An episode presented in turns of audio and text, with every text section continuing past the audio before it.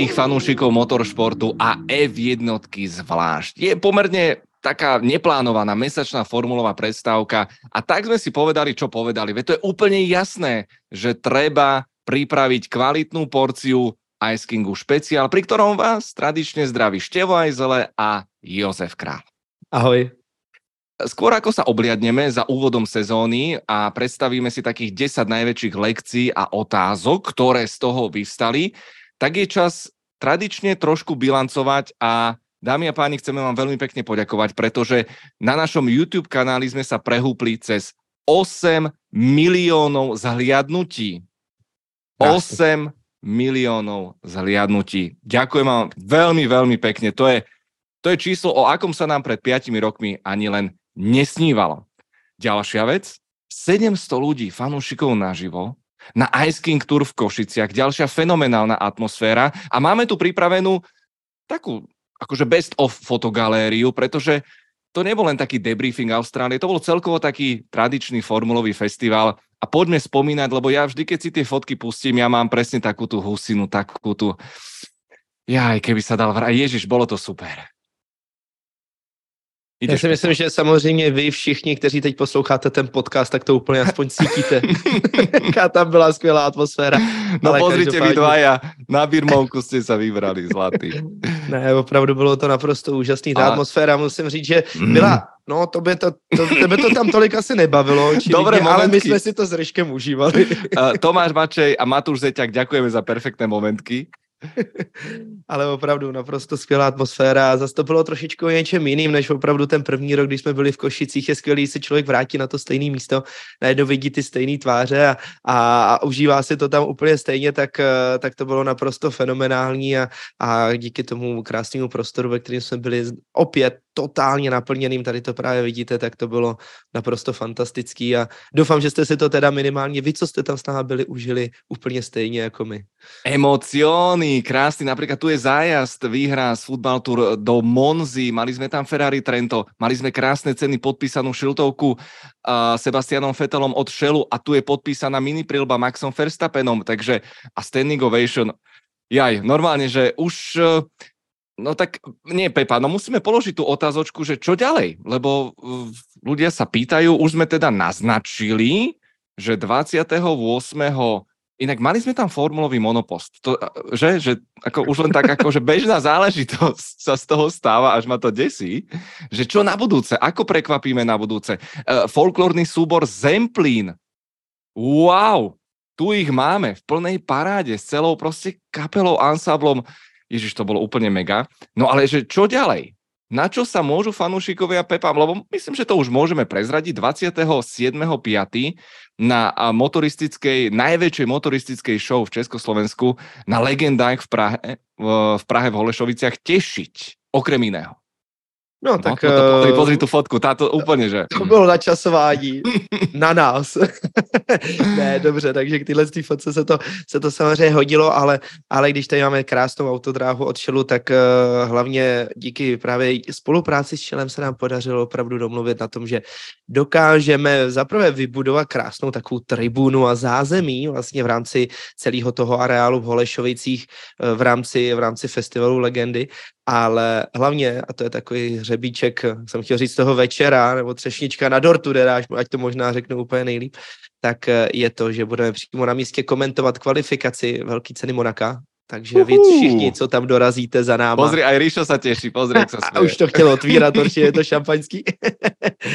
tak, eh, tak vy všichni, co dorazíte za náma, tak to tam dokážete s náma aspoň zažít vůbec tu atmosféru, kterou my máme vlastně v rámci té komentátorské kabiny.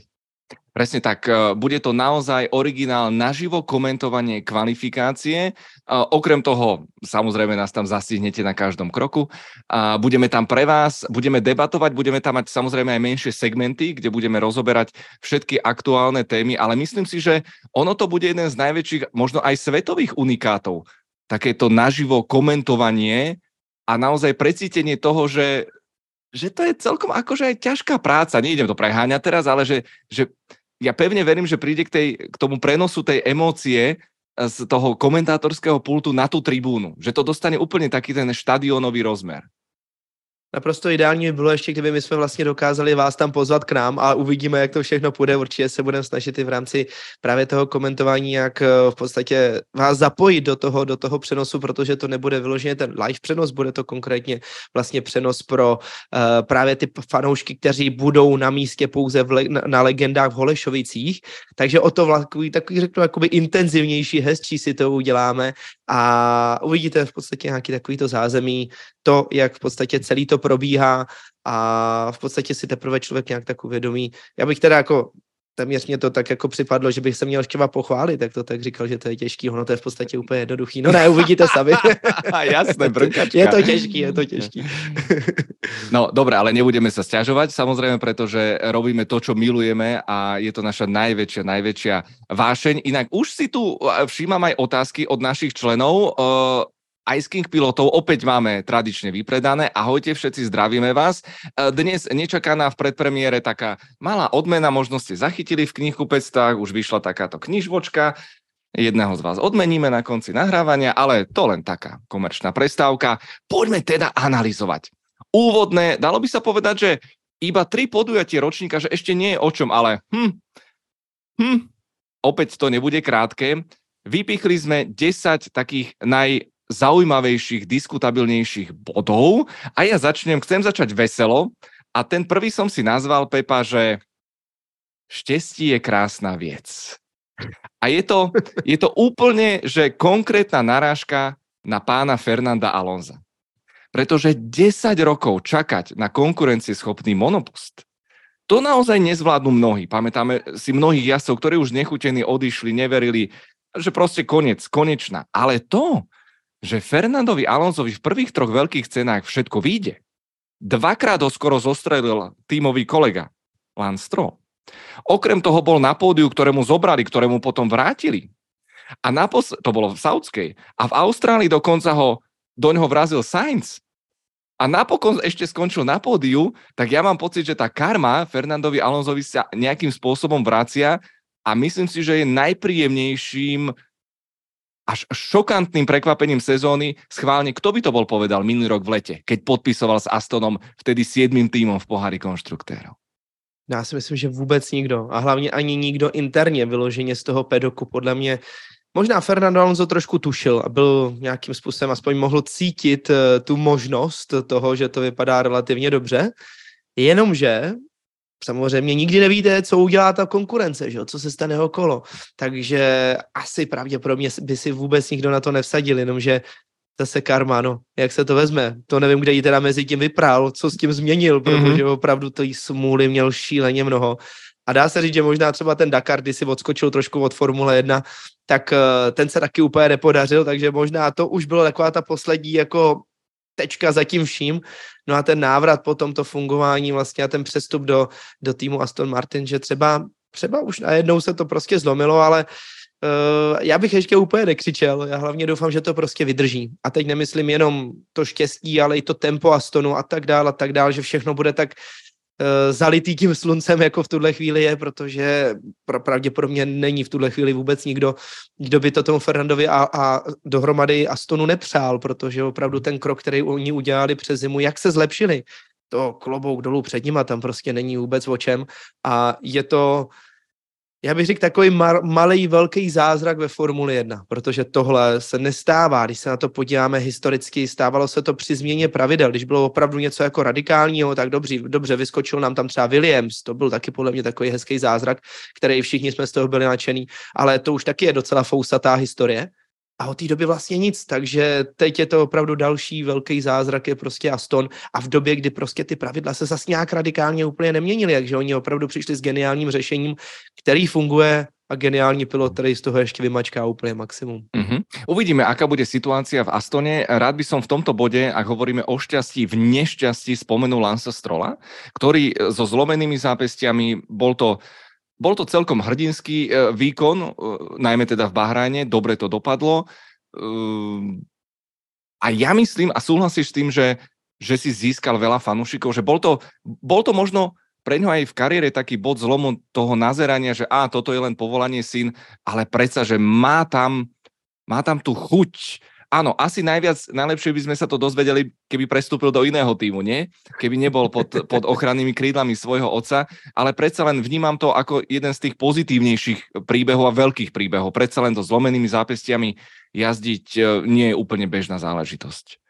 Já, jak pořád říkám, za mě v konečné fázi celý ten příběh dopadnul velmi dobře. Mě to prostě trošku tak jakoby nahání hruzu, takový jako divný šimrání, mražení v zádech, z toho mám úplně si říkám, sakra, tam se mohlo odehrát spousta špatného, takže oni šli do velkého rizika. Ale naštěstí, dneska už zatím můžeme udělat velkou tlustou čáru, si říct, že všechno dopadlo dobře a nakonec v podstatě uh, Lance Stroll předvedl to, že má tu chuť přesně závodit, má to srdce toho bojovníka, toho závodníka a, a to je správný. Nevím, jestli úplně to má tak uh, velmi pozitivní vliv na to, že teďka tam budou stát ty davy fanoušků a říkat si, tak ten GOAT pro mě dneska už není Latifi, ale je to Lance Stroll. Mm-hmm. Nevím, jestli se to úplně zvědí, ale určitě to byly plusové body, který, který nějakým způsobem nabral a, a, a poradil se s tím velmi dobře. Když jsem viděl ty tréninky, jak tam zatáčel tou rukou, dávali tam z boku toho volantu, fů, jsem si říkal, sakra, tak to je masakr. A popravdě myslím si, že celý to je ještě umocněný tím, že on viděl, jak to auto funguje. On si říkal, sakra, tak když už jsem se tady trápil tak dlouho a to Turecko bylo příjemný, když jsem tam dokázal tu, na té oslizlý trati jako vyhrát kvalifikaci, tak, eh, tak aspoň bych si to zopakoval i teď, ta šance tam je, takže musím za ten volant a, a bojoval, takže určitě, určitě velký výkon. Pri pilotoch zostaneme v bode číslo 2, aj keď začnem týmami, lebo v podstate um, nemáme aspoň v úvode sezóny žiaden, žiaden prívesok, ako bol napríklad Williams alebo Haas v posledných sezónach. Vyzerá to tak, že Red Bull si ide svoju ligu, potom tam máme e, tri top týmy, nazvem to ešte tak, a stred pola pozostáva skoro zo šiestich tímov, kde sa to môže prelínať v rámci okruhov, v rámci, v rámci uh, jazdeckých výkonov, ale táto mikrotéma uh, je venovaná interným súbojom a bude venovaná hlavne interným súbojom v strede pola, lebo vypichol by som presne tri príbehy. Nico Hulkenberg zatiaľ brutálne, ale brutálne zajazduje Kevina Magnusena v kvalifikáciách 3-0 po trojročnej prestávke s novou generáciou monopostov, nič s tým nenatestoval. Myslím si, že Nico Hulkenberg opäť raz dokazuje, aký to je talent. Mě to teda překvapilo jako až takhle diametrálně, já jsem si říkal, dobrý, tak přišla jako ta první kvalifikace, já jsem takový valo ty oči, říkal jsem si, Ježiši Kriste, to tam někde Hulk našel nějakou zkratku, OK, tak to se asi nebude opakovat. Ale opravdu on to tempo má diametrálně jiný, než, než opravdu Magnusen je úplně jinde. Uh, přijde mi, že teda asi Kevin se trošku trápí na to jedno kolo, zase v těch závodech se to trošku víc srovnává, bylo vidět, že samozřejmě Helkenberg na začátku měl trochu smůlu, uh, ale když jedou nějaký stejný tempo, zase nejsou úplně daleko od sebe, respektive když tam do toho nepromlouvá ta štěstina, tak uh, Magnusen to většinou stáhne, Hulkenberg samozřejmě nemá úplně ten potenciál na to posouvat se výš, protože ty, ty příčky v top ten, prostě to, co on předváděl v těch kvalifikacích, jsou naprosto, naprosto fenomenální, ale podle mě nejenom, že to je studená sprcha pro Kevina Magnusena, ale o to větší a myslím si několikanásobně, to je studená sprcha pro Mika Schumachera. To je mnohdy se nás ptáte na to, a jaká bude budoucnost Mika, co se stane, ale, ale prostě průšvih je a podstatě myslím si, že bohužel nerad jsem byl jeden z těch řeknu takových těch neúplně omámených lidí, kteří vidí tu Schumacherovu éru a chtějí Schumachera zpátky a pořád jsem tak jako říkal nenápadně, že ty výkony nejsou úplně dobrý. Úplně to nebude stačit mít jenom to jméno a, a teď jako najednou, když teda oni bojovali s Magnusenem, spíš dá se říct, že Magnusen byl na tom podstatně lépe v konečným jakoby hodnocení, tak eh, to, co předvádí Helkenberg, naprosto deklasovalo v tuhle chvíli Mika Schumachera. A v tomto vlastne krásne vyznieva celá tá stratégia a nemôžeme ho vytrhávať z kontextu v prípade Hasu, pretože ak Schumacher nabil Mazepina, následne Magnusen nabil Schumachera, proste môžeš to takto skladať, ale samozrejme každá, každý ten monopost fungoval trošku, trošku inak a nie je to úplne uh, relevantné, ale ja by som sa rád vrátil do bodu, uh, pár sezón dozadu, kedy za Haas jazdil istý Magnusen a istý Grosjean, ako to tam iskrilo, ako ich vlastne uh, Gene Haas, lebo Günther Steiner je takisto len tak trošku maskot toho celého, ako ich Gene Haas vlastne vykopol, potrebovali peniaze, zobrali mladíkov, zistili, že to nefunguje a ja som strašne zvedavý, ako bude a či bude eskalovať tento interný súboj, že či si ich nechajú obidvoch. A teraz naozaj vyzerá to tak, že Magnusen má v tejto chvíli horšie karty a prisudzuje sa to tomu, že mu absolútne že nesadol, nesadol koncept tohto ročný. plus ani ty pneumatiky. Hold, ale já mám pocit, jako, že bych z toho nevyvozoval úplně tak velký důsledky, protože my si nějakým způsobem na ať už jakoby nějaký historický bázi nebo, nebo i tý novodobí, dá se říct, když se na to kouknem, tak ty výsledky jsou nechci říct nad očekávání u týmu Haas, ale svým způsobem jo, protože většina, většina z nás asi čekala, že prostě Haas bude tím posledním týmem a bude se tam prát třeba s Williamsem podle nějakých takových jakoby těch dastý minulý sezóny a nakonec uh, dokážou prostě oslnit, dokážou zajít nějaký pěkný výsledky, uh, ať jeden nebo druhý, prostě jsem tam, tam ty náznaky toho tempa jsou, což prostě je něco o tom, že když nemáte nejrychlejší monopost, není úplně ideálně vyladěný, tak to je takový to trošku na houpačce, mm. ale, ale z toho, z toho bych právě spíš usuzoval to, že opravdu uh, oba dva jedou dobře. Oba dva jedou dobře. Hulkenbergovi jdou skvělé kvalifikace, on prostě zazáří, ale, ale potom v tom závodě se to nějak tak jakoby zdrcne k sobě. Dá se říct, že oba dva podávají velmi dobrý výkon, takže já jsem téměř přesvědčený o tom, že tam zůstanou, protože je to dobrý. Kým, koho, koho tam nahradit? Jako mě napadne první, první, kdo by mě napadl, tak je Daniel Ricciardo, protože ten bude prostě za každou cenu schánět nějakou sedačku, což on tvrdí, že se prostě vrátí, vrátí na ten startovní rož příští rok. Takže ono jich tolik týmu. není. Iba ano, do top no. týmu. No, ale tak uh, Haas tvrdí, že na, s nárůstajícím uh, vlastně tím sponsoringem, takže budou splňovat i ten rozpočtový strop, takže třeba se dokážou ještě posunout. Do top týmu to bude složitý s Ricciardem, ale, ale, ale ve směs všechno to je vabank a to si to řeknete i třeba u Ricciarda právě, že vlastně proč neudržet stabilní dvojici, která vlastně v tuhle chvíli posouvá Haas nahoru a, a nějakým způsobem můžou postavit ty základy. Jsem od začátku říkal, že si myslím, že Helkenberg je ta správná volba a, a nakonec ty jeho zkušenosti se dají velmi dobře zhodnotit a to je to, co oni potřebují. Haas jako menší tým potřebuje stabilitu a šoupat to dopředu malýma kroučkama, ale, ale prostě budovat, budovat celý to okolo, aby měli ten základ a potom tam nějakýho dravýho mladíka můžou šoupnout, který tam třeba bude o desetinku rychlejší než ty, než ty stávající piloti, jenže v tuhle chvíli jim ta desetina za stolik nepřidá. Netreba zabúdať aj, aj pre nás uh Eh, novinárov, expertov, je to vždy taká úsmevná vlastne historka, že Nico Hulkenberg 184 veľkých cien bez pódia. Áno, je to určite mrzuté, ale kvôli eh, zisku pódiu ho vlastne Haas neangažoval.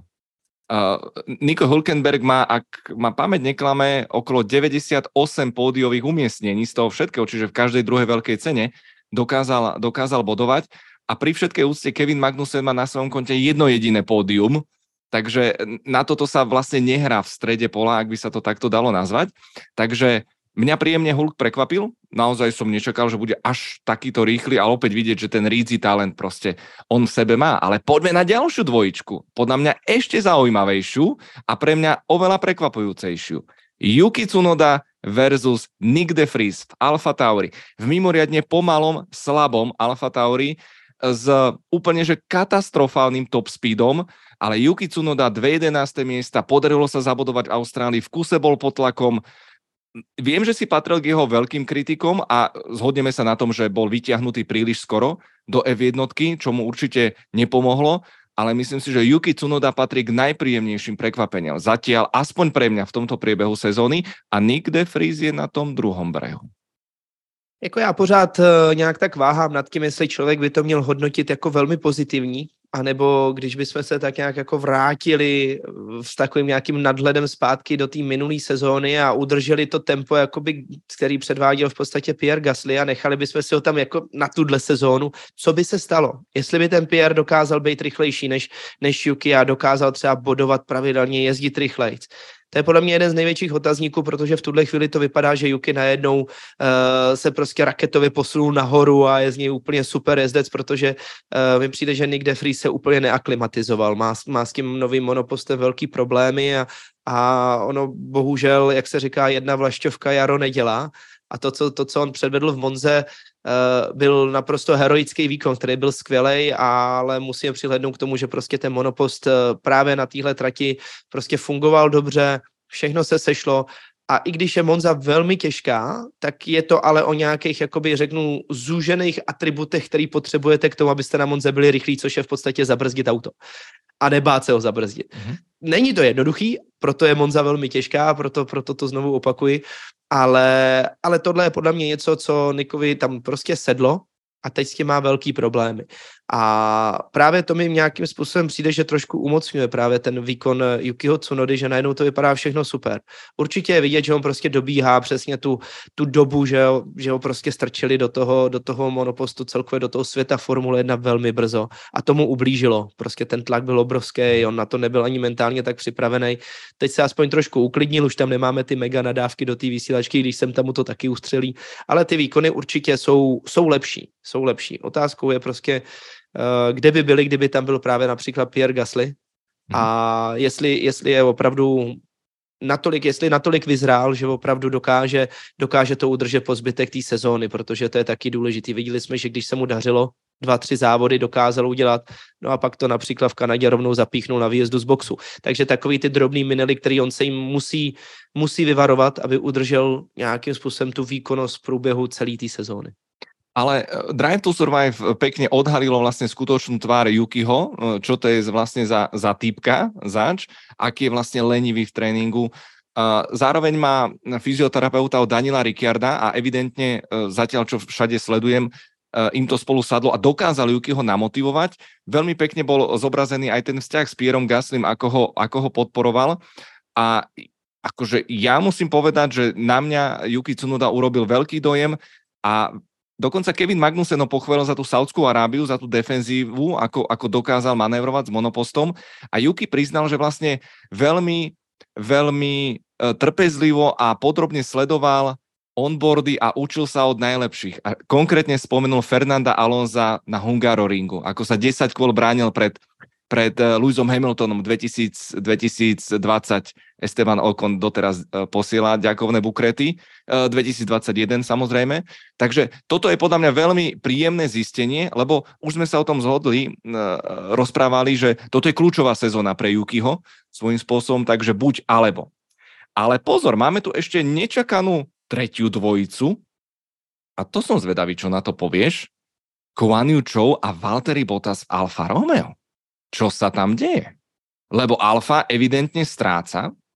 Opäť vyzerá to tak, že netrafili celkom konceptuálne. Vyzerá to, že sa budú trápiť, sú v prerode vlastne smerom uh, do, uh, k automobilke Audi, k novým majiteľom, k novému vedeniu, ale Kwan Yu Chou dokonca v kvalifikáciách zdoláva Botasa, ktorý dokázal pomerne často zdolať Luisa Hamiltona. Tak uh, to mi nejako nevychádza, pane. No, já mám pocit, když za, začnu jako alfou, jako takovou, jako týmem, tak uh, mně přijde, že oni tam trošku zavřeli kohouty, protože už prostě vědí, že tam bude prostě nějaký takovýhle přerod toho týmu, je tam ten prodej, probíhá a oni už podle mě nešli do toho vývoje úplně tak agresivně, nechtějí utrácet tolik, takže se tam trošku jakoby jede konzervativně a, a to samozřejmě nepomáhá tomu monopostu.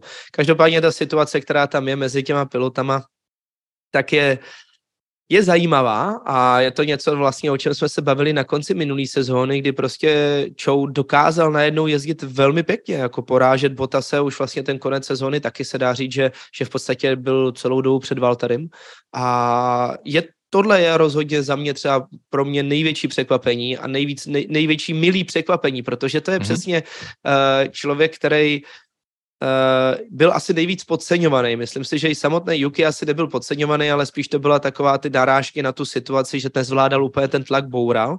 Ale když Joe přicházel do Formule 1 všichni řekli, no jo, to je prostě Číňan, že jo, nikdy nic nepojede, je tam kvůli čínským penězům.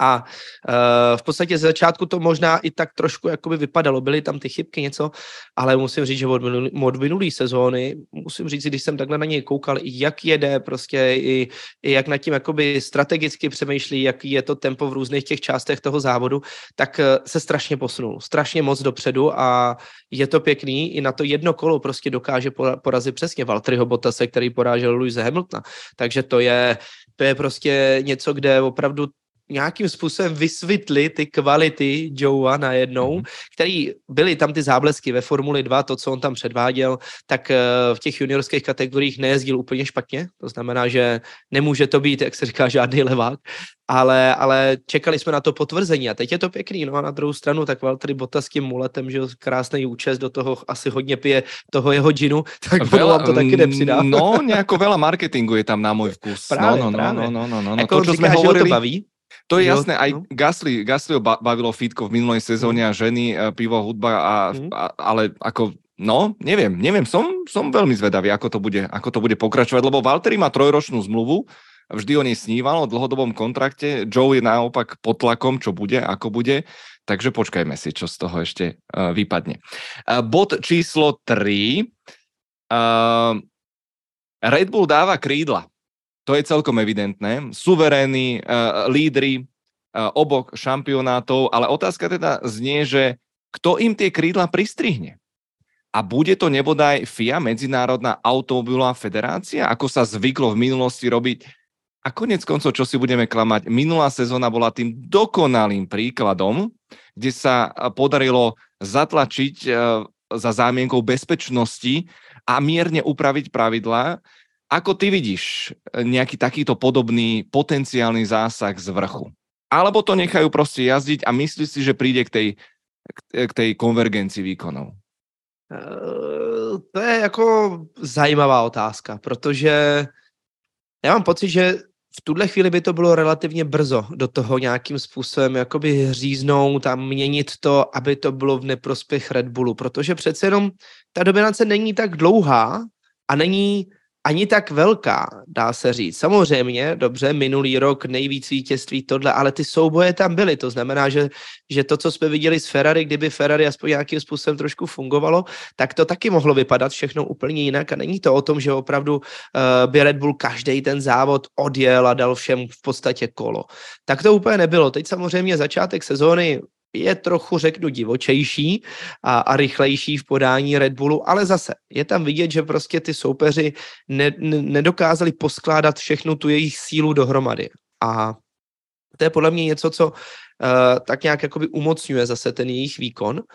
A já bych ještě počkal, protože nevěřím tomu, že, že opravdu by to skončilo celou sezónu tak, jako to, co jsme viděli teďka v prvních několika závodech. Uh, ta konvergence tam podle mě stoprocentně bude, a nejenom, že by byla, a i kdyby, i kdybych se mýlil, uh, což se samozřejmě stát může, tak uh, ve zbytku té sezóny, kdyby Red Bull dominoval, tak nakonec stejně potom, když se spočítají ty body, vyhrajou šampionát, tak uh, budou mít automaticky zase omezení toho větrného tunelu CFD, takže ty handicapy, které tam budou probíhat, ono se to bude nabalovat. A to je něco, co vás prostě jednou musí dohnat. Áno, ale zároveň už vo vzduchu vysí otázka, že či Red Bull sám si nie je vedomý, aký je rýchly a vysloven, s prepáčením bude to znieť naozaj vtipne. Red Bull odpíše túto sezónu. To znamená, že o, oveľa skôr a bude sa sústrediť na 2024. To je niečo, k čomu sa neskôr dostaneme primárne pri Ferrari a Mercedese. Či aj oni vlastne neodpíšu túto sezónu, aby pracne a draho sa snažili dohnať konkurenciu. Ja viem, máme stabilné pravidlá, je to možné, ale tým sa dostávame vlastne k tomu bodu, že čom je ten, e, tá RB19 podľa teba taká výnimočná? Čo zase ten Adrian Newey dokázal vymyslieť? Lebo počúvame o, o tom, že Newey dokonca už ani nerobil dizajnerské aerodynamické veci, ale že sa venoval zaveseniu špeciálne zadnému zaveseniu monopostu. Zároveň mohli sme si všimnúť to, čo bolo v minulom roku, že Red Bull má troš, trošičku kvalifikačný problém so zahrievaním gum, ale naopak v pretekoch je fantastický, čo nás pomaličky dostáva k bodu, že napríklad v takom Monaku by mohli mať problém v rámci kvalifikácie. Uh, dokonca George Russell už povedal, že no, už to budem korigovať, nemyslím si, že Red Bull vyhrá všetkých 23 veľkých cien, tak v čom, čom je teda RB19 výnimočná? Tak je to vlastně něco, když si tak nějak vzpomenete, už nevím, který debriefing to byl, nebo který nahrávání to bylo, jak jsme si malovali vlastně ty rozdíly mezi monopostama z minulého roku. A já jsem tam přesně konkrétně se snažil naznačit vlastně to zavěšení. Speciálně ono to je vidět hodně na tom předním, to zadní přece jenom, ono se to tam hodně těžko jakoby maluje. My jsme si dávali ten příklad na tom předku, kde, kde ta geometrie je velmi, velmi radikální a je to něco, co se vlastně přeneslo, uh, přeneslo i do téhle sezóny a tam si myslím, že je to ta největší genialita toho všeho a ani si nebudeme asi vysvětlovat úplně, co je tam ten rozdíl. Oni mají hodně zakloněný ty ramena, je to kvůli, je tomu, říká se tomu ten anti-dive, že vlastně to auto ve chvíli, kdy tam nějaký jakoby ten loading, to zatížení, tak nejde tak dolů. A tím pádem vy vlastně brzdíte ten aerodynamický tlak a samozřejmě hlavně i ten porpoising, který na začátku byl velký problém, proto Red Bull vlastně byl nejstabilnější auto. Jenomže to je jedna věc jakoby, a část té skládačky, no zároveň to musí být i v nějaký jakoby, ty korelaci a toho toho skamarádění i s tou, s tou aerodynamikou. A podle mě tohle je ten takový ten zlatý grál, ten největší jakoby moment toho, kde jim to nejvíc sedlo, že opravdu Adrian Newey dokázal vymyslet to, ty přechody, protože ve chvíli, kdy máte auto třeba velmi dobře mechanicky funkční, tak uh, k tomu můžete udělat aerodynamiku, ale ono to nemusí opravdu spolu hrát. Tam je strašně důležitý, aby tam fungoval takový ten, ono se tomu říká jakoby crossover, který vlastně je mezi tou aerodynamikou a tou mechanikou. V podstatě je to takový ten křížek, že ve chvíli, kdy vám vynechává ta aerodynamika, vy zpomalujete, nastupuje ta mechanika, ten mechanický grip. A zase naopak. A samozřejmě tohle je věc, která není vůbec jednoduchá vyladit právě s ohledem na další nějaký jakoby ty aspekty problémů, které tam můžou být, například porpoisingu. Protože ve chvíli, kdy tam najednou najede ten porpoising, tak jediný, co můžete udělat, je zvednout auto. A jak chvíli, kdy to auto zvednete, tak samozřejmě omezujete jak aerodynamiku, tak i ten mechanický vlastně grip. A celkově se to celý vlastně začíná rozbíjet, ta teorie. A ten sweet spot v angličtině, že přesně takový ten moment toho ideálního nastavení je podle mě právě to, kam vlastně Adrian Newey dokázal posunout to součas, ten současný monopost, nebo, nebo už dejme tomu i ten minuloroční monopost, protože jsou velmi blízko tomu, aby to fungovalo. Velmi blízko tomu, že oni vlastně ani tolik nemusí ten monopost upravovat, ba naopak zaměří se pouze trošku lehce na nějaký setupový, uh, setupový jakoby změny a to auto funguje. A to jsou podle mě ty momenty, že jezdec se v tom cítí dobře, vy víte, co potřebujete, uděláte si dvě, tři změny tady, prásk přijdete a jedete a to auto funguje.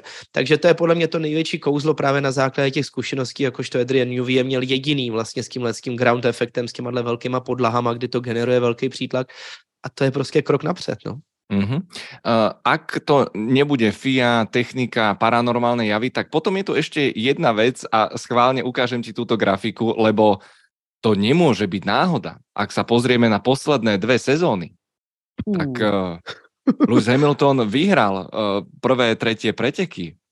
Z druhých bol druhý, to isté zopakoval Leclerc a skončili druhý celkovom hodnotení šampionátu. Šílený. To sú tie halúze, vieš, že kto, kto vyhrá v Bahrajne, napokon nebude, nebude šampión, takže uh, toto sú veľmi akože vtipné, uh, vtipné záležitosti z historických štatistík. Poďme ďalej. Poďme na bod, tu sa trošku asi rozohníme, pretože Uh, je to pomerne čerstvé, háklivé a, a da, môžeme hovoriť o dvoch podujatiach z troch, ale komisári a riaditeľstvo pretekov zostáva rovnakým holubníkom, možno ešte väčším ako v predchádzajúcom ročníku.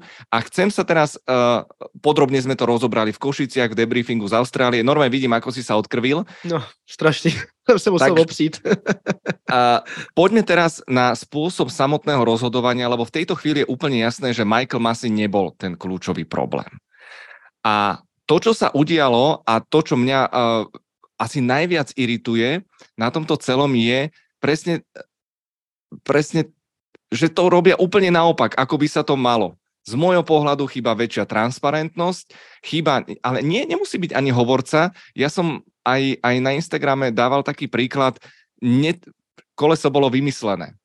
Uh, uha, táto fotka som čakal, že bude trošku väčšia, ale v, v NFL, v NHL máte rozhodcov, ktorí jednak poznáme ich tváre a jednak musia zdôvodňovať svoje verdikty. Verejne ich musia zdôvodniť. Sú najlepšie platení, sú najlepší na trhu, je to transparentné a jasné. Samozrejme, že nie vždy sa to dá, ale z hodou okolností pri červenej vlajke, pri safety káre, to sú situácie podľa mňa, ktoré sú ako stvorené na, na, na nieč, niečo podobné, ale nie. Po Abu Dhabi 2021 sa stal presný opak. Všet, všetkých sme schovali, zašili, komisárov, riaditeľa pretekov a podľa mňa toto je veľká aj imidžová záležitosť, ktorá škodí našej milované F1. Rozhodně ano. Rozhodně já jsem od začátku říkal, musí tam být někdo, kdo prostě ponese tu odpovědnost za ty vlastně činy a za to, co se tam stane a musí se přesně postavit a říct, proč to tak rozhodnul. A pokud to rozhodnul špatně, tak samozřejmě musí mít tu odpovědnost za to, říct dobře, tak udělal jsem to špatně, například klidně se i omluvit. Ono nejde o to ty lidi pranířovat, že jo, jako a nadávat jim. Ta chyba se stát může, ale v zásadě podle mě by tam mělo být vedení, kde prostě bude jeden šéf, šéf celých těch závodů, který prostě to bude mít celý na starost, ten ředitel toho závodu, který jeho slovo bude platit, bude tam mít podle mě další dva nějaký jako poradce, což by nejlépe měli být podle mě nějaký bývalí závodníci, Eh, aby se to dalo s nima diskutovat.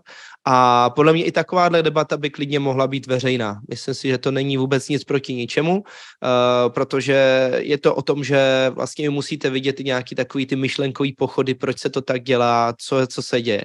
Samozřejmě pokud by to tak nebylo a já asi bych ani na tom nelpěl, tak spíš si myslím, že přesně pokud se to rozhodne, a udělá se například ta červená vlajka a stanou se věci, tak by potom měl jít tenhle ten vlastně ředitel závodu klidně na tu tiskovku a zodpovědět ty otázky úplně běžný, který prostě prepač, najednou nastanou. Prepač, v roku 2021 v tej sezóně my e, totiž v rámci vysielateľov máme špeciálny systém, kde môžeme stiahovať videá a, a rozhovory väčšinou s jazdcami a šéfmi tímov a v sezóne 2021 e, v každom súťažnom víkende bol Michael Massey a mal dvo, minimálne dvojminútový rozhovor.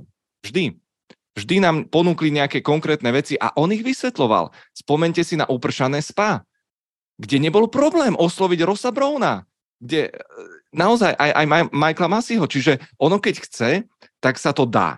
A myslím si, že z dlhodobého hľadiska to je niečo, čo ubližuje celkovo značke a nie je to správne, pretože nie je, ale naozaj nie je normálne, aby v roku 2023 a teraz pozor, uh, moje obľúbené prirovnanie, tiež som fandil systému VAR vo futbale. Ale v tejto chvíli to spôsobuje to, že futbalisti sa boja oslavovať gól, lebo čo ak tam niečo nájdu? Kradne nám to emóciu. A to isté mi vadí v jednotke, že predsa ja nemôžem ísť spať s tým, že ráno sa zobudím a sú iné výsledky. Vieš si predstaviť vo futbale alebo v hokeji, že by zmenili výsledok do rána a potom by ho ešte vrátili naspäť ako Alonza? Takže z tohto som veľmi, veľmi rozohnený a, ale na strane druhej, na Margo Austrálie, čím, čím je ďalej od toho reštartu, tak musím povedať, tým viac som až taký znepokojený z toho, že ako to tí piloti nezvládli. Lebo v princípe tá červená vlajka, my nevieme, aké boli okolnosti na trati. Počuli sme, že dokonca čas z Magnusenovho monopostu zranila e, fanúšika na tribúne.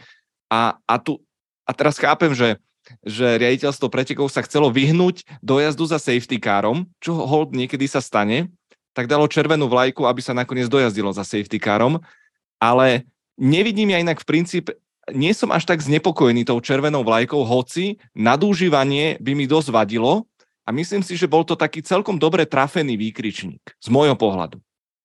No problém je to, že ve směs to, co se stalo, tak nakonec eh, byla, byl takový Armagedon, který přesně dopadnul, dopadlo nakonec všechno v podstatě v pořádku a bylo to relativně OK, dojelo se to teda za tím safety kárem. Za mě uh, je to sice vykřičník, jenomže problém je, že ono to vypadá, že vlastně nikdo tam necítí žádnou vinu. Oni si jakoby celkově ty vyjádření, které tam vidíme, tak v podstatě vypadá, jak kdyby všechno bylo v pořádku. Což mě vždycky nejvíc děsilo na celkově jako na té sebereflexi FIA, celkově té situace. Oni ani nepřiznají to, že vlastně by to mohlo být jinak. Oni vlastně řeknou, no, jak to bylo v pohodě, vlastně, jestli, jestli se zabourali a to už je v podstatě ten jejich problém, takže to dojedeme za tím safety kárem. Za mě, já nevidím úplně tak velký problém v těch červených lajkách, ale jde spíš o ten princip a o ty další nástroje, který prostě to ředitelství závodu má. A ta doba dneska je prostě příliš korektní v tom, jak všichni se prostě bojí nějakým způsobem nechat tam safety car, tak sakra ten safety car tam mohl jezdit tři kola, mohli jsme je dál. Nebo dojet ten závod za safety car. Je to prostě v ten daný moment realistický nejbezpečnější věc, kterou děláte. Samozřejmě zničíte tím v uvozovkách tu show, ale sakra, když tam prostě máte jakoby dilema toho, jestli dáte červenou vlajku, kvůli tomu, že to je obrovský problém, a nebo to dojedete za tím safety carem právě, aby ten problém nepokračoval, tak uh, přece byste to měli dojet za safety carem a nedát tam tu červenou vlajku. Z pohledu show naprostá pecka. Myslím si, že, že to byl, mělo skvělou sledovanost a všichni, všichni byli rádi, ale z pohledu té ne, do nekonečna omílaný bezpečnosti a toho, co všechno vlastně jako se, čemu se všemu chceme vyvarovat. Teď jsme tomu automaticky šli úplně přímo naproti. A logicky mi přijde, že ten fakt byl o to víc umocněný právě tím momentem, co se stal v Abu Dhabi. Takže všichni ty jezdci to měli v hlavě a oni si říkali, ty vole, já vlastně tady můžu přijít o tu pozici. A přišla první zatáčka a všichni se nám rozstřelili, že jo? Mhm. Hej, to nebylo dobré. Ale ne. zároveň, já by som bol veľmi opatrný v takom tom spomienkovom optimizme, eh, že starý dobrý Charlie Whiting. A ja, ja nemám veľmi rád takéto ohliadanie sa za do minulosti, alebo teraz sa rozpráva, že keby bol pri Mikovi jeho otec Michael Schumacher, tak by jeho kariéra bola inak, ale to sú veci, ktoré nezmeníme a pri všetkej úcte a rešpektu k Charliemu, a bol to výnimočný naozaj e, špeciálny človek a obrovský profík, tak len na prvú spomeňme si Malajzia 99. Spomeňme si Indianapolis 2005. Celá sezóna 1994 bolo jedno absolútne totálne bezpečnostno pravidlo je fiasko. A s trestami tam rozdávali bene, no, no príšerné niečo. S tým rozdielom, že neboli sociálne siete. To by, sa, to by boli in, iné ohňostroje. Takže uh, myslím si, že FIA má čo robiť, pretože FIA riadi túto show, je zodpovedná za bezpečnosť samozrejme, ale nesmie sa báť inovácií. To, že máme systém VAR, ktorý dva roky vraj funguje teda v Ženeve, nikto nevie a presne ako ty si povedal, že nikto nie je konkrétne zodpovedný, tak to je najväčší problém a, a pevne verím, že sa to zmení a, a rozhodne zlepší trestným bodom o chvíľočku sa dostaneme. Poďme na bod, eh, ktorý tu mám. Sme na peťke, Pepa. Rútime sa šialenou rýchlosťou. Toto bude asi mm. trošku kratšie. A, eh, lebo už sme veľmi rozoberali formu, neformu McLarenu. Zhodneme sa na tom, že nastúpili na novú 5 ročnicu?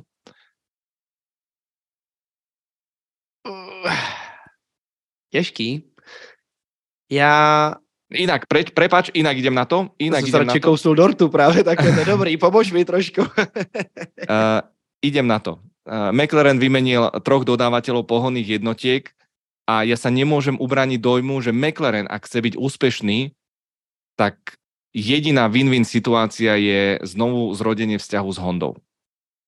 To je ale projekt od 2026 Lando Norris má 2025 zmluvu, majú tam Oscara Piastriho, konečne prišli nejaké body. Čaká sa teraz veľké očakávania od upgradeu, eh, ktorý má prísť do, do Baku. To bude dosť taký, myslím si, že aj mentálny bod zlomu, ale všetko nasvedčuje tomu, a Zach Brown to naznačil, že opäť reštrukturalizácia, technické oddelenie, nasadenie veterného tunela, to prostě sakra bude trvať.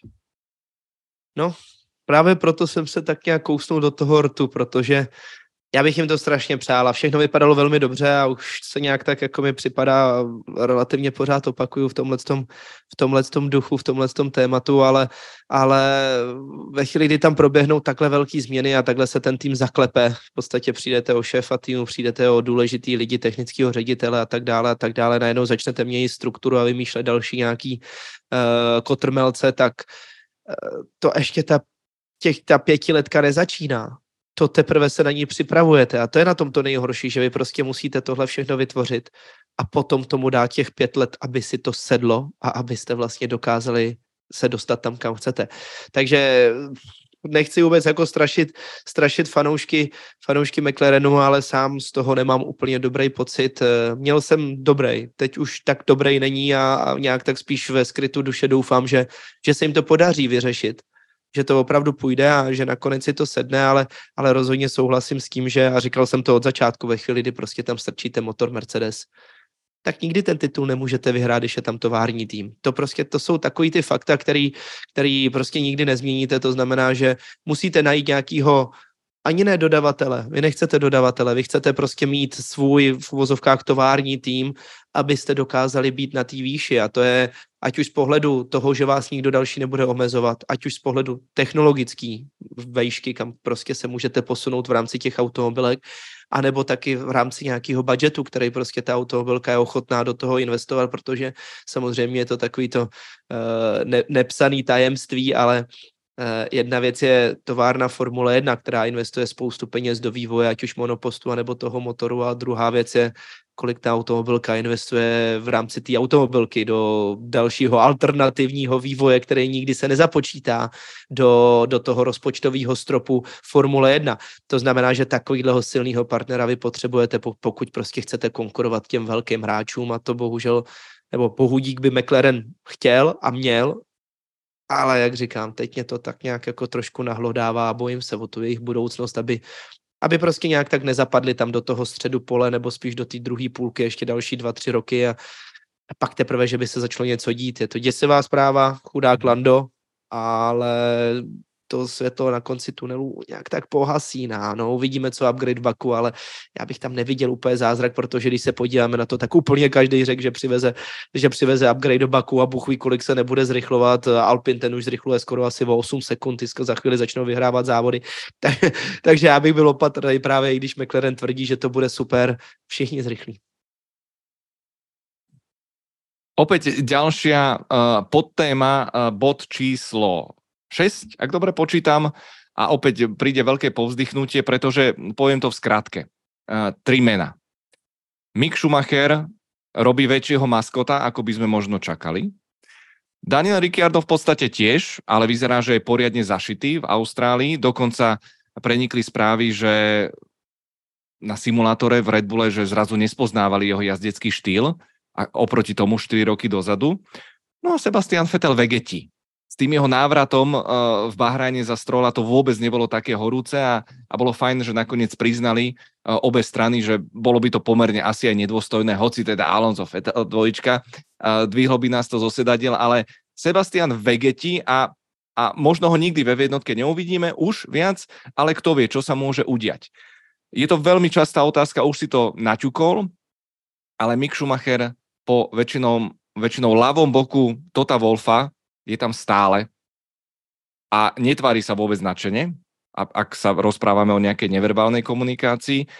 Daniel Ricciardo ponúkol svoj úsmev prvýkrát teraz v Austrálii v tejto sezóne, ale teda ak sa neudeje nič nepredvídateľné, tak naozaj to nevyzerá. Dokonca nikde nepočujeme, že by mali dostať šancu v nejakých testoch pneumatik alebo nebodaj v piatkových, v piatkových tréningoch. Je to taký reality check, taký návrat do reality, kruté reality pre ich fanúšikov? No problém je a, a relativně si myslím, že jsme se s tím historicky setkávali docela často, že většina těch že kor fanoušků toho vašeho pilota, tak, tak si říkáte, no a pro něj chcete to nejlepší, že jo, ale pak když je tam ten člověk s nějakým jakoby nadhledem a odstupem, tak uh, ani mi nepřijde, že to je reality check. V podstatě už minulý rok jsme se o tom bavili, že, že to budou přesně role maskotů, kde ty týmy je budou chtít vytěžit v rámci mediálních aktivit, ale, ale ta pravděpodobnost je, že, že by je vrátili za, to, za ten volant do té sedačky je velmi, velmi malá, téměř nulová. Tam by se muselo odehrát opravdu něco a, ala covid, nějaký přesně nějaký jakoby nevolnosti, zranění, uh, kde by najednou ty piloti možná mohli dostat šanci. A to je pořád ještě stále otázka, jestli by tomu vůbec tak bylo protože ať už vlastně Mick Schumacher by dostal tu šanci nebo ne, já mám takový divný tušení, že by pravděpodobně možná to mohl být někdo jinačí, tak, eh, tak stejně tak u Red Bullu Daniel Ricciardo, oni by podle mě radši vytáhli někoho z Alfa Tauri nebo, nebo Alexe Albona, někde někoho dalšího, který prostě by dokázal zaskočit, protože je mnohem víc připravený. Takže to jsou prostě takový velmi nezávidění hodný pozice, do kterých vlastně oni se dostali, ale ale asi když budeme realisti, tak musíme si nalejt toho čistého vína a říct prostě ty výsledky v posledních sezónách z jejich ani jednoho vlastně z obou pohledů nebyly vůbec dobrý. A ten svět Formule 1 je strašně tvrdý. Oni prostě ve chvíli, kdy se vám nedaří, tak nebudou všichni chodit a plácat vás po ramenu. Oni vás nahradí, nahradí vás velmi rychle, jak součástka prostě v nějakým namazaným stroji, jeden za kus, druhý kus, šup a jedem. K tomu ještě Daniel Ricciardo musíme připočítat, taky není vůbec levný. Těch peněz, co on si říká, je spousta.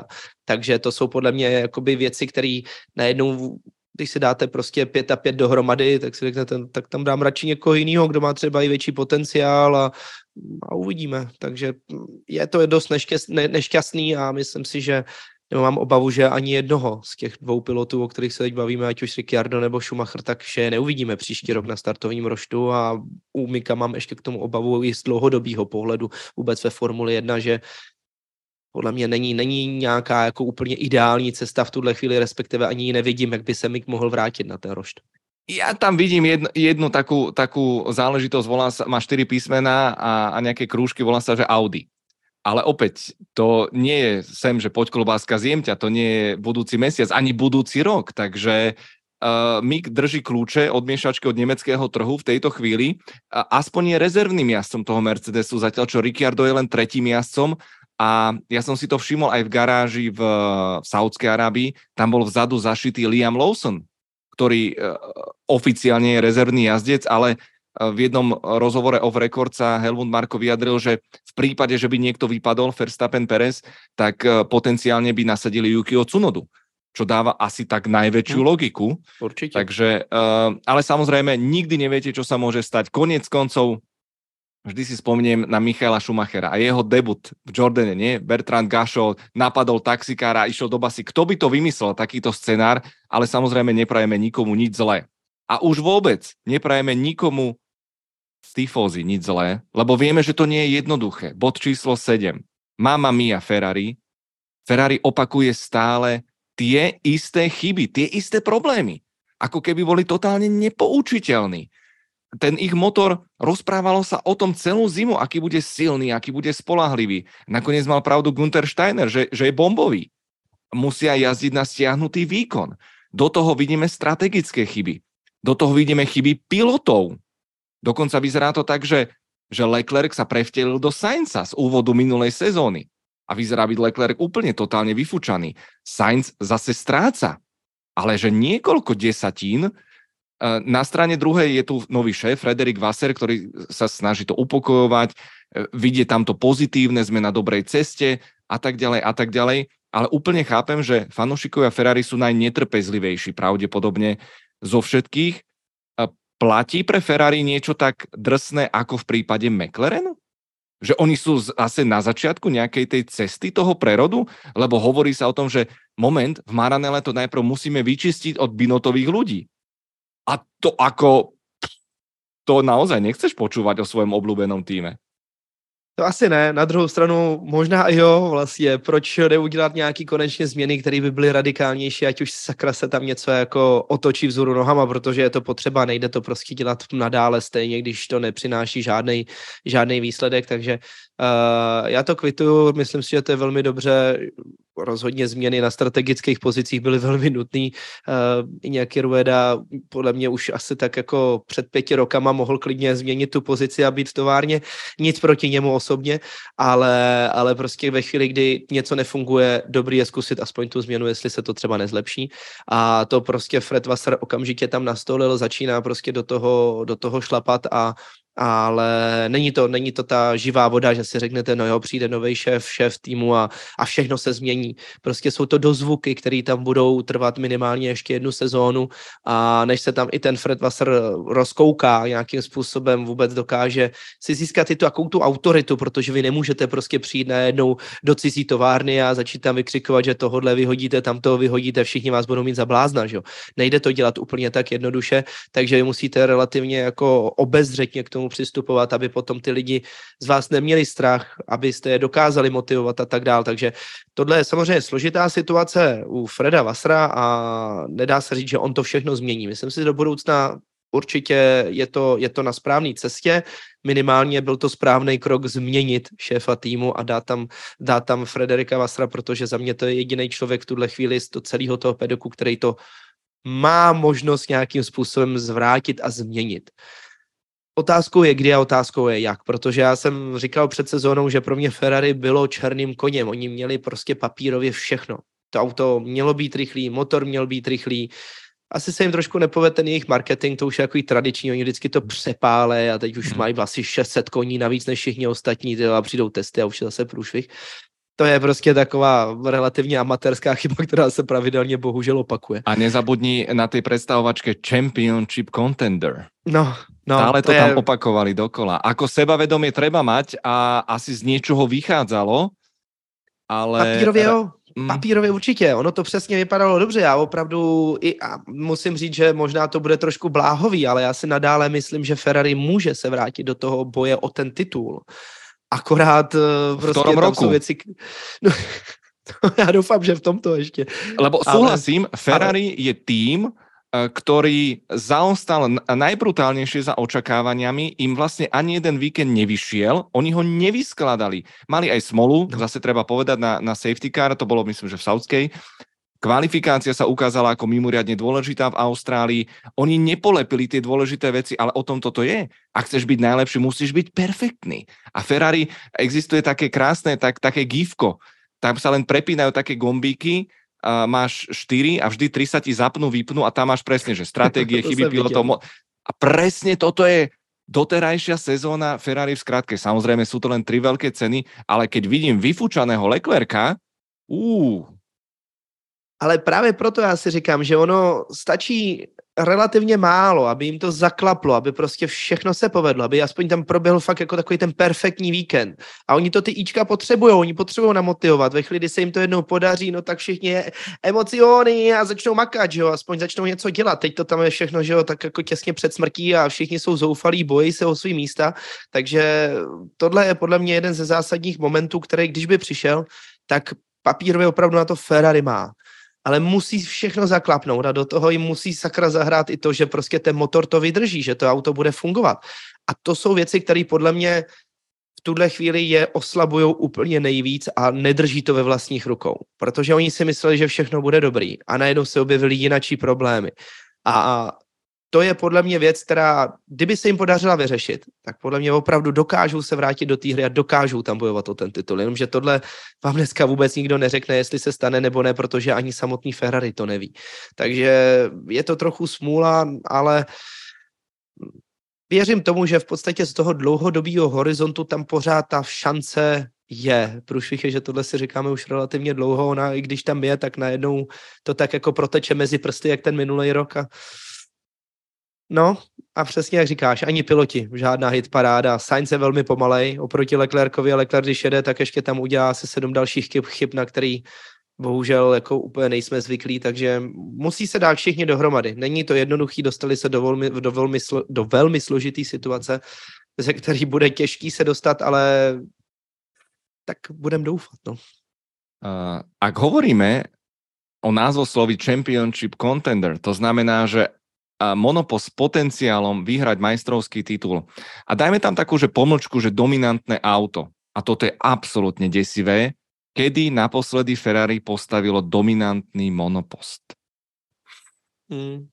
A ak, ak mám byť naozaj veľmi, veľmi drsný, tak poviem rok 2004 podľa mňa ešte. Zašumí ho.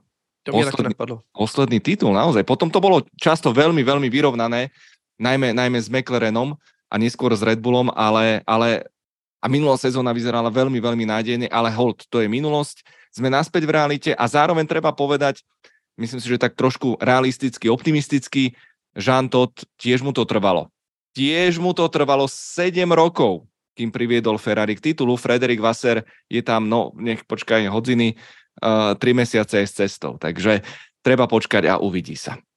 No ale ideme na ďalšiu odkrvovaciu témičku.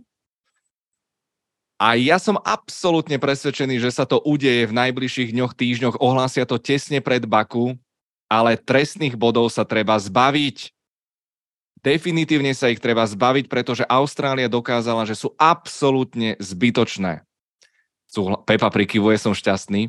Spôsob, akým nepotrestali uh, Piera Gaslyho a naopak bez vyhnutia oka potrestali Sainca, a dali mu dva trestné body. A, a pritom Alonsovi vrátili pozíciu v kole, ktoré vlastne nebolo. A Logana Sargenta ani neprešetrovali pre pána Jana. To v minulosti minimálne strata troch, piatich pozícií na ďalšej veľkej cene nezáleží na tom, ale 6 hodín e, akože vyšetrovali Alpín a rozhodli o tom, že, že Gasly mu nedajú dva trestné body a tým pádom mu nehrozí zákaz, je, je úplný nonsens Takže ja si myslím, že najvyšší čas sa, eh, sa toho zbaviť. Je fajn, že už zakázali skútre, bicykle, náušnice a tak ďalej, ale myslím si, že najvyšší čas. Um, ono je to vlastne Lex Grožan. Po naozaj, že katastrofálnych chybách Grožana nebola jedna, nebolo to len SPA, 2012, ale tam sa to nazbieralo a vymysleli si tento eh, systém trestných bodov, ktorý ale v F1 podľa mňa nemá, nemá zastúpenie Predsa majú to byť najlepší piloti, ktorí si prešli rôznymi kategóriami, takže ja schválne ukážem ešte aj tabulku, ako to aktuálne vyzerá. Uh, dobre, snad to. Vidíte to, prosím vás? Áno, to som rád, lebo nejak mi to tu blbne. Uh, anyway, Um, počúváme názor veličenstva nášho. No tak já si vzpomínám, jak jsme takhle tady seděli a nahrávali jeden ten díl a bavili se přesně na konci sezóny o Pierovi Gaslim. Bylo to vlastně před Abu Dhabi, myslím si. A, a říkali jsme, jestli tam schválně nenabourá, aby nedabral, nedabral si ty body, aby si to rovnou odmazal. Uh, ale v podstatě nakonec stejně jsme se shodli v tom, že když ta situace nastane, takže přesně FIA udělá nějakou takovouhle fintu, aby přesně prostě k tomu nedošlo a to je ta nejvíc prostě absurdní situace, která, do které jsme se dostali a je to výsměch, je to naprostý výsměch a je to úplná blbost, že už dávno to mělo být zrušený, uh, ať už právě tyhle ty body, uh, anebo potom, nebo potom vlastně i ty body na super licenci, to jsou podle mě dvě věci, které jsou naprosto cestný, nefunkční a kdy ve chvíli, kdy už to vlastně má fungovat, tak i sama FIA udělá to, že to vlastně Eh, sama před celým světem v podstatě nevyužije a snaží se to zamaskovat, takže pro mě to je naprostý výsměch a, a dlouhodobá taková, no jak už jsem řekl, blbost. Uh, nie je to nič osobné voči Gaslimu, 10 trestných bodov, Lance Stroll má 8 aktuálne, Alonso má 6, Albon 5, Russell a, a Yuki Tsunoda po 4 trestné body. Uh, to je zoznam zatiaľ tých najväčších hriešnikov, len pripomínam pravidlo vymyslené preto aby obmedzilo najnebezpečnejších uh, jazdcov po viacerých chybách, ak získajú v priebehu 12 mesiacov 12 trestných bodov, dostanú zákaz vo veľkej cene. Ako dostal Grožán po viacerých incidentoch, hoci teda uh, vtedy ešte trestné body sa nezbierali. Ale zákaz nedostal žiaden Maldonado, nedostal ho Grožán, navonok nebezpečne, nebezpečnejší piloti v istých obdobiach. A Pierre Gasly mi rozhodne teda nepríde ako pilot, ktorý by bol nebezpečný, ale schválne som si to vyťahol, že začal nazbíral tých 10 trestných bodov. Totiž to sú ešte tri veľké ceny, kde teoreticky, a oni to musia zrušiť, lebo naozaj neviete nikdy, čo sa môže stať. 22.5.2022 na veľkej cene Španielska dva trestné body za kolíziu so Strolom. A potom dostal v Rakúsku dva trestné body za kolíziu s Fetelom Jeden trestný bod dostal za traťové limity v Rakúsku, to je najväčšia blbosť. Mm-hmm, absolutne. V Japonsku dostal dva trestné body za to, že išiel príliš rýchlo pri červenej vlajke a toto je práve tá diskutabilná fáza, pretože tam si na ňom komisáris Gustli, že im nadával za ten traktor a hneď následne dostal v Amerike dva trestné body, lebo nedodržal vzdialenosť desiatich dĺžok za safety carom ak toto je naozaj bezpečnostné ohrozenie na trestné body, tak e, Amen Dolores. A jeden bod trestný dostal ešte v Mexiku za vytlačenie Lansa Strola a že získal výhodu. Takže e, toto je suma sumárum, ktoré... E, myslíš si, že to zrušia? Máš taký istý cíťak ako ja? Alebo myslíš si, že to nejako zase prebuble? Já, já spíš doufám, protože to je prostě, je to blbost, nefunguje to, když už to teda má fungovat, tak to stejně nepoužijou, to znamená, že já opravdu doufám, že to zruší, ale, ale je to FIA, oni nepřiznají to, že udělali něco špatně, takže já mám pocit, že do konce sezóny se to s náma potáhne a že oni přesně budou okolo toho kličkovat takovýmhle způsobem. A teprve možná na konci sezóny nějak tak potichoučku, polehoučku to tak jakoby vymažou z těch pravidel, aby se o tom vlastně jako moc nemluvilo, a moc se to nešířilo, že vlastně, když by se to stalo, tak oni by tím právě přiznali to, že, jo, že vlastně to byla od začátku blbost a ještě k tomu by se ještě dali takový ten punc tomu, že by si řekli, no jo, no a to, co se stalo v Austrálii, tak to je, tak to je jasný, tak proto, proto jste to teďka zrušili, že jo. Takže mám pocit, že na základě takové té ješitnosti, která tady probíhá, tak, eh, tak ty body prostě ještě zůstanou do konce sezóny, ale pak už fakt doufám, že to zmizí, protože je to hloupost. Mm-hmm. Poďme na predposledný bod číslo 9. A to je opäť veľmi kontroverzná téma, pretože prichádzajú informácie, ktoré sú úplne že rozporuplné. Do beda e, to je úplne na odpis, po obede sú to najväčšie zisky v aerodynamickom tuneli. Odpísal Mercedes sezónu 2024? Je to téma, o ktorej sme sa často samozrejme zhovárali, ale skúsim mu posunúť trošičku ďalej. Lewisovi Hamiltonovi končí po sezóne zmluva, ale toto Wolf povedal, že on určite tak skoro neskončí a aj keby dal by nám vedieť, hoci nemáme žiadne, uh, žiadnu alternatívu, myslím, že Mika Schumachera to muselo celkom dobre zabolieť, ale ak sa pozrieme na uh, ich monopost, tak je tu jedna vec, ktorú som si pri tej mini analýze úvodu, úvodu sezóny uvedomil, Pepa. Uh, George Russell zdolal Louisa Hamiltona vo všetkých kvalifikačných segmentoch. Vo všetkých deviatich. A opäť dostávame sa do fázy, kde ich musíme priamo začať porovnávať a opäť je tu taká tá, myslím, že logická otázka. George Russell je navyknutý jazdiť so horšími monopostami, ako je Williams a Lewis Hamilton sa takisto nechal počuť, že potrebujem lepší monopost. Že ocitli sa títo dvaja piloti generačne odlišní, jazdecky odlišní v takej zvláštnej internej situácii, na ktorej dokáže jeden benefitovať, ale nie dostatočne, smerom k víťazstvám a druhý naopak viditeľne stráca a stráca aj, aj doslova chuť, lebo je celkom signifikantné, že viackrát už George Russell, on, každý z nich hrá svoju nejakú mediálnu hru, viackrát spomenul, že ako sa pohral s nastavením. A naopak, keď má Lewis Hamilton posledné dva roky horší víkend, tak vždy je tam argument, že on mal nejaké experimentálne nastavenia. Ako ty vnímaš túto situáciu konkrétně v Mercedes? Tak je to samozřejmě nějaká taková, takový ty marketingový tahy, které se tam dělají, které samozřejmě jakoby formulují potom ten, ten, ten pohled, ať už fanoušků nebo celkově uh, těch médií na takovýhle piloty, takže oni, a konkrétně si myslím, že George Russell je velmi dobrý politik, takže ten si uvědomuje úplně přesně, co říká, ví, proč to říká, aby si vydobil tu pozici, aby se trošičku připravil a obrnil. Na druhé straně uh, mám pocit, že ta situace, která v tuhle chvíli je u Louise Hamiltona, tak, eh, tak je objektivní, protože když se koukneme historicky na ty auta, se kterými on jezdil, tak eh, to vás nějakým způsobem formuje a Ba naopak, když se podíváme, tak v podstatě všechny historické auta byly, ty pozice, ve kterých on seděl, byly paradoxně jako mnohem víc vzadu. Ty auta byly mnohem menší, ale celkově ten pilot seděl podstatně víc vzadu. Uh, samozřejmě nesrovnávám to s nějakými těmi 90. roky, kdy se opravdu sedělo na těch předních, předních kolech ale, ale právě v těch uh, letech, kdy vlastně Lewis Hamilton začal a posouvalo se to dál a dál, vlastně ta evoluce probíhala, tak, uh, tak celou dobu seděl hodně vzadu. Teďka je ten nový Mercedes, kde prostě oni ho šoupli velmi dopředu a může to být pro vás už najednou ten moment toho, že už je to příliš a už vám to fakt jakoby nesedí a není to o tom, že byste se jakoby pak dokázali adaptovat. Můžete s tím opravdu mít problémy a, a nemusí vám to už vůbec vyhovat, že už je to fakt jakoby tak velký extrém. Takže na to se bude muset počkat jak se to vyvrbí takhle interně, ale očividně Georgeovi to tolik nevadí a, a podle mě to je hodně podobný příklad uh, situace, která byla například v McLarenu. Když se koukne vlastně Lando Norris, uh, Daniel Ricciardo. Nemáte tam dva špatný piloty, ale Ricciardo prostě s tím autem nedokázal jezdit. A to prostě se někdy stát může, takže, takže tohle je věc, kterou Mercedes buď to musí začít řešit, anebo George Russell musí začít vyhrávat závody. To jsou dvě varianty, které tam musí nastat, aby buď to Mercedes řekl, ano, opravdu ten náš koncept funguje a tady vidíš, George Russell vyhrává závody, takže si s tím smíř a začni vyhrávat, a, a, a nebo, nebo prostě to musí změnit. A přesně jak říkáš, tuhle chvíli George nemá na to, aby vyhrával ty závody, oni pouze dokáže porazit interně Hamiltona a to je nedostačující samozřejmě pro Mercedes, takže oni se nad tím musí zapřemýšlet.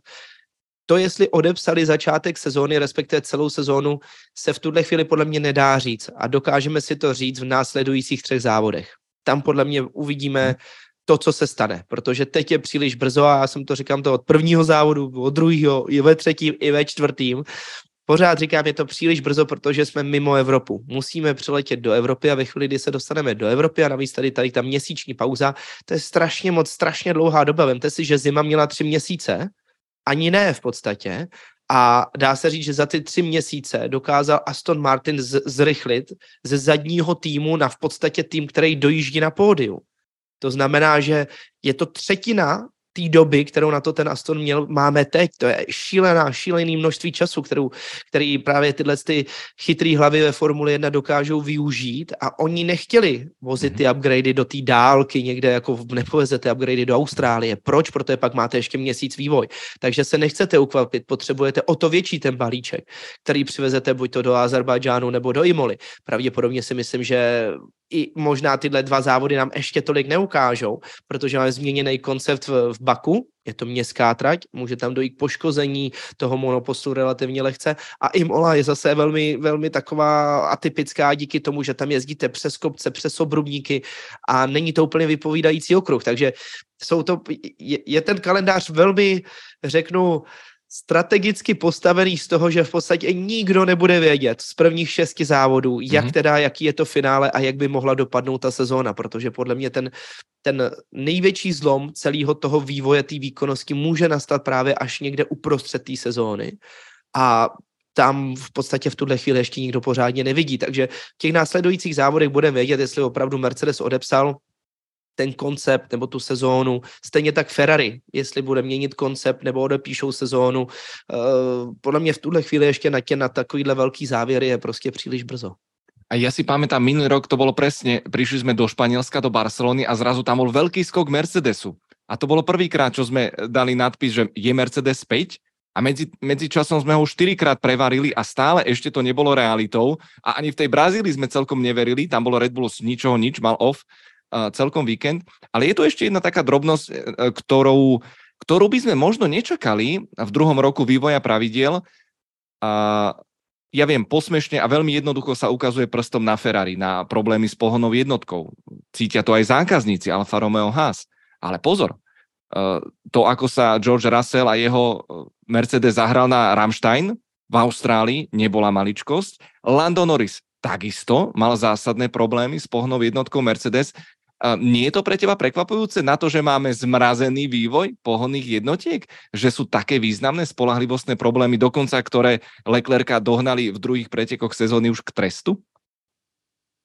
No ono v podstatě je důležitý si uvědomit a viděl jsem strašně krásnou fotku, takový srovnání a to bychom si mohli potom někdy ještě ukázat v nějakým dalším debriefingu nebo když na to přijde právě přijde řeč, protože jedna věc je ta pohoná jednotka jako taková. V podstatě ty věci, které jsou zmrazené, tak samozřejmě jich relativně hodně, ale je to opravdu čistě ten, jak to nazvat, eh, ten motor, nebo teď jak nevím úplně, jak to přesně zjednodušit, ale ty periferie okolo, to znamená jakoby chlazení, uh, různý jakoby roz, rozmístění těch věcí, výfuky, ty tvary v podstatě, kudy to vede, to je něco, co vlastně vy nedokážete zmrazit, respektive není to v tom v těch pravidlech.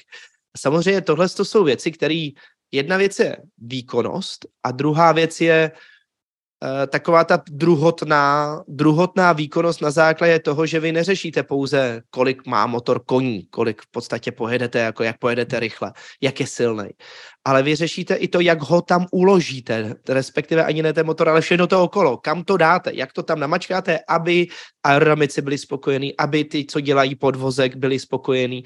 A tohle všechno se v podstatě otočí o 360 stupňů. Ty auta, například u Red Bullu, kdy spousta uh, lidí tvrdí, že no jo, tak teď je to v podstatě jenom lehká evoluce toho, co vlastně Red Bull měl minulý rok a má tenhle rok. To auto je z 90% jiný. Z 90, možná 95% je jiný. A to uložení celkově okolo té okolo tý pohonný jednotky a celkově to, to všechno, co tam je, ten, ono se tomu říká ten packaging v angličtině, to znamená to balíčkování, ten balíček jako takový, jak poskládáte, tak je prostě úplně jinak a mnohem taj, taj, tighter, jak se říká, tím těsnější. Úzko, úzko, úzko. Přesně uší a, samozřejmě čím víc vy zmenšujete, tlačíte to k tomu, tím větší je pravděpodobnost, že tam něco schoří, že se něco přehře, že tam něco bouchne, že se něco rozlomí, rozbije. Takže je to překvapující, samozřejmě té spolehlivosti tam je relativně hodně, ale podle mě je to hlavně z velké části dáno tím, že ty týmy už začínají tlačit. Protože ta minulá sezóna byla o tom nějak tak to zakonzervovat a jít takovou, di, takovou jako, mm, jsem chtěl říct, diplomatickou cestou, ne spíš konzervativní cestou, abyste trefili aspoň něco. Ale tenhle rok už se začíná tlačit na tu výkonnost, takže všechno zmenšujete, všechno zrychlujete a na všechno víc tlačíte a to samozřejmě potom z toho pramení ta nespolehlivost. Mm-hmm. Uh, sám som veľmi zvedavý. Uh, už som to naznačil a zrovna z mojich úst by to asi nemalo veľmi ísť, lebo ja by som to mal všetko promovať, hypovať, ale ja mám v hlave trošku trošku ja si tak myslím, že biznisovo a vždy sa rozprávame o tých 5 ročniciach, že Mercedesu a Ferrari, že by ich to stalo príliš veľa dobiehať tú obrovskú stratu, ktorú oni si myslia, že Red Bull ešte skrýva výkonnosť a, a budú sa viac sústrediť na výkon e, v budúcej sezóne. Ale to je len moja uh, amatérska predikcia, sám som zvedavý, čo z toho vypadne. No a poďme na desiatú záverečnú lekciu, ktorá pozostáva hneď z viacerých podotázok. Totižto, ako vnímaš pretekanie Ako vnímaš show? Pretože pomaličky zaznievajú hlasy a bolo to tak trošku cítiť aj v Saudskej Arábii, aj v Austrálii. A myslím, že to bol Fernando Alonso, ktorý povedal, že začíname mať problém opäť s nasledovaním monopostov. Vrátili sme sa ako keby o dva roky späť a plus je tu druhý faktor, ktorý veľmi často omielame. Zase dve z troch podujatí v princípe sme boli na jednom pit stope. Zase príliš konzervatívne, sme si príliš tvrdé od Pirelli, uh, čo neovplyvníme, ale mohli by sa pomerne jednoduchým spôsobom spraviť veľké ceny strategicky zaujímavejšie, ale ako ty vnímaš uh, vyslovene tú, tú jazdeckú show, uh, kam sme sa to dostali v druhom roku nových pravidiel? Tak ono logicky to bude prostě o tom, že opravdu se bude, eh, bude v podstatě takhle nějakým způsobem jakoby zrychlovat a díky tomu samozřejmě bude, bude tam i ten velký rozdíl toho, že ty monoposty nebudou moci jezdit za sebou, usměrňování toho vzduchu je efektivnější, tím pádem samozřejmě neefektivní pro, to, pro ten monopost, který prostě následuje uh, jinýho soupeře. To znamená, že z tohohle pohledu ano, je vidět, že se to zhoršuje, ale co mě na tom překvapuje mnohonásobně víc, tak je v podstatě ta změna pravidel, která, když se na to podíváme, tak ona v podstatě vůbec nezafungovala. Protože papírově to, co se stalo, tak když bychom si to dali normálně, reálně do nějakého takového toho pseudo Excelu, tak uh, se dá říct, že ty monoposty měly zpomalit, měly být hůř říditelný, prostě mělo se to zhoršit celkově a ono se to nestalo. Takže to je velmi zajímavý jakoby paradox té situace, do které se v tuhle chvíli jakoby ty týmy dostávají. No a, a uvidíme, co, kam to bude pokračovat, protože je to něco, kde v určitý moment si můžeme říct, a to je podle mě to, co já jsem se snažil i nazačet úplně na začátku, že ten krok, který FIA udělala, nebyl dostat, dostatečný, dostačující. Mm-hmm.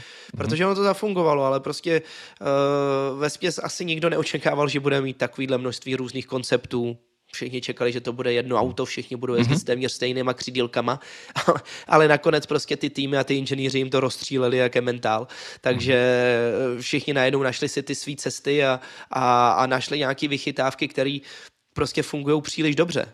A teď je na FIA tomu zamezit, jenomže oni zase jim trošku jakoby začíná podle mě ujíždět vlak, protože mají svých problémů relativně hodně na tom talířku, co mají mm-hmm. řešit a do toho jako ještě škourat do těch technických pravidel nebude úplně jednoduchý, takže je to trošku takový nešťastný, ale, ale uvidíme i, co bude, co bude následovat. Já věřím tomu, že teď nějakým způsobem oni to nechají jet, ale jak se budou měnit i ty motorové pravidla uh, a celkově vlastně od roku 2026 by tam mohla přijít nějaká změna, kde podle mě by, oni by to mohli doplnit o nějakou takovou, i to, takovou tu techničtější změnu mm-hmm. v, rámci, v rámci těch pravidel, protože logicky ty nový příchozí týmy a samozřejmě automobilky hlavně, tak budou tlačit na to, ať se to sakra co nejvíc změní, že jo? aby je v podstatě ostatní, aby ty ostatní mohli co nejrychleji uh, dosáhnout, protože ten extra vývoj, který oni mají navíc, teď ty stávající týmy jim prostě bude samozřejmě jakoby k dobru.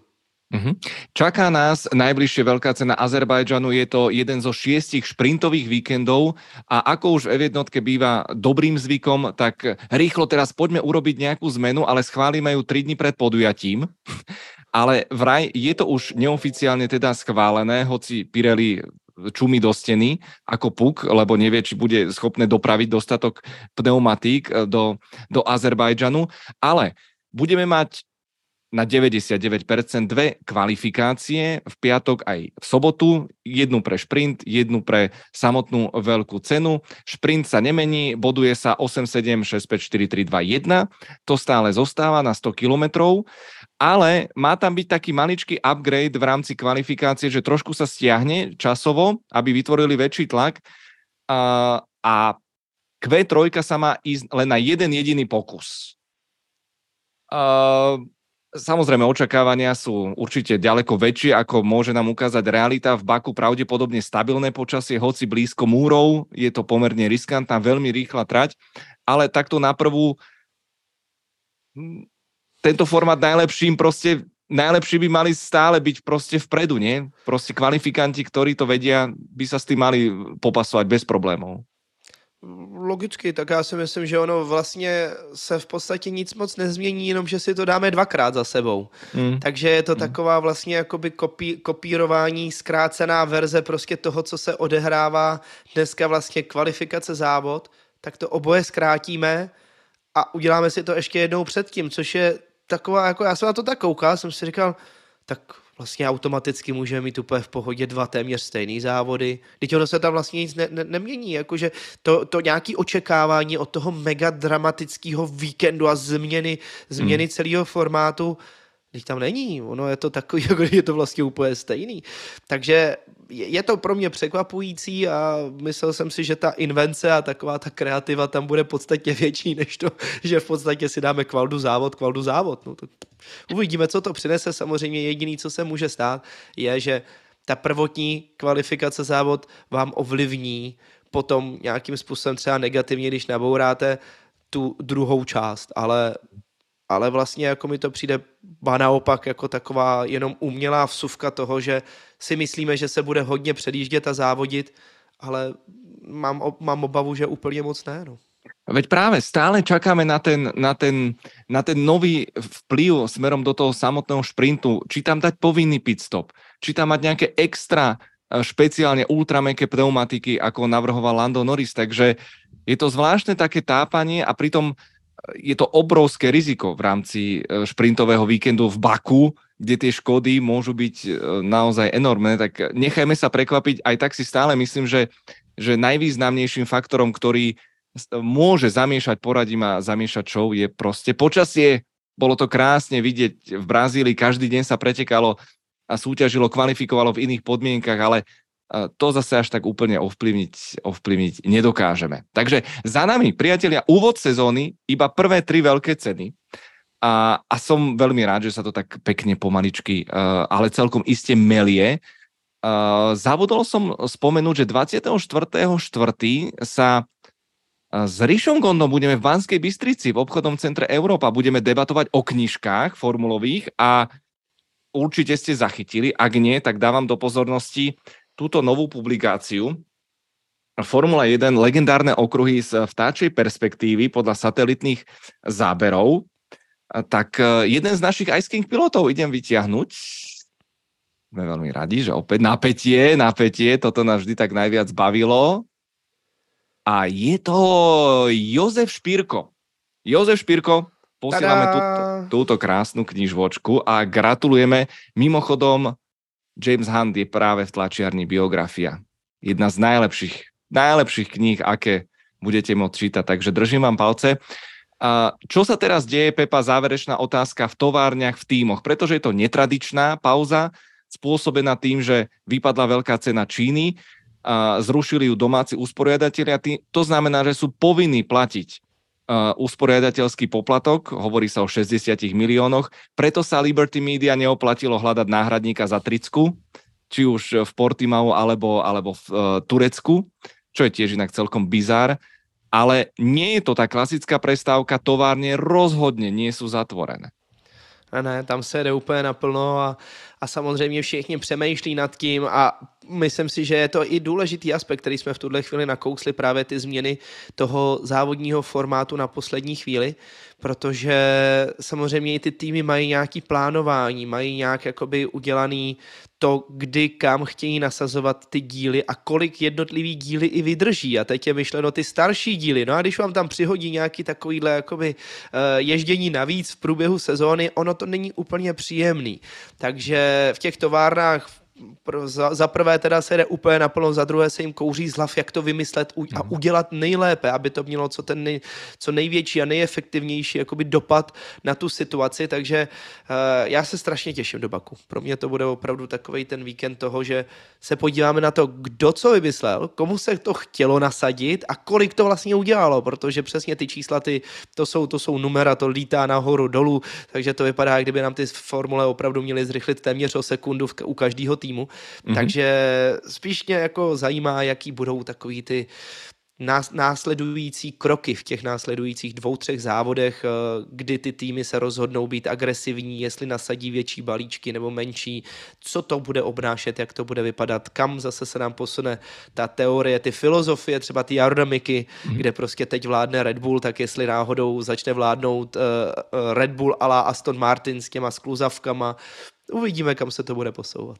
A hlavne podľa mňa ten víkend v Baku bude strašne, strašne splašený, pretože všetci donesú tie novinky, budú mať jeden jediný tréning na to, aby ich nasadili a pritom nastavili monopost. A v nedelu by sme mali komentovať opäť spolu, takže môžete sa tešiť na Ice King Duo. A ozaj zabudol som, že vlastne táto knižka vyšla v Slovenčine aj češtine naraz. To je, to je dobrá správa a prekladá sa do češtiny aj, aj Max Verstappen. Akurát. Takže toľko nejaké cenné informácie. Ďakujeme veľmi pekne uh, za účasť, za pozornosť, za vaše otázky a tešíme sa na vás nielen do Baku, ale aj na legendy 27.5. v Prahe. Zdraví vás Števo a Pepa, majte sa krásne. Ahojte. Mějte se fajn.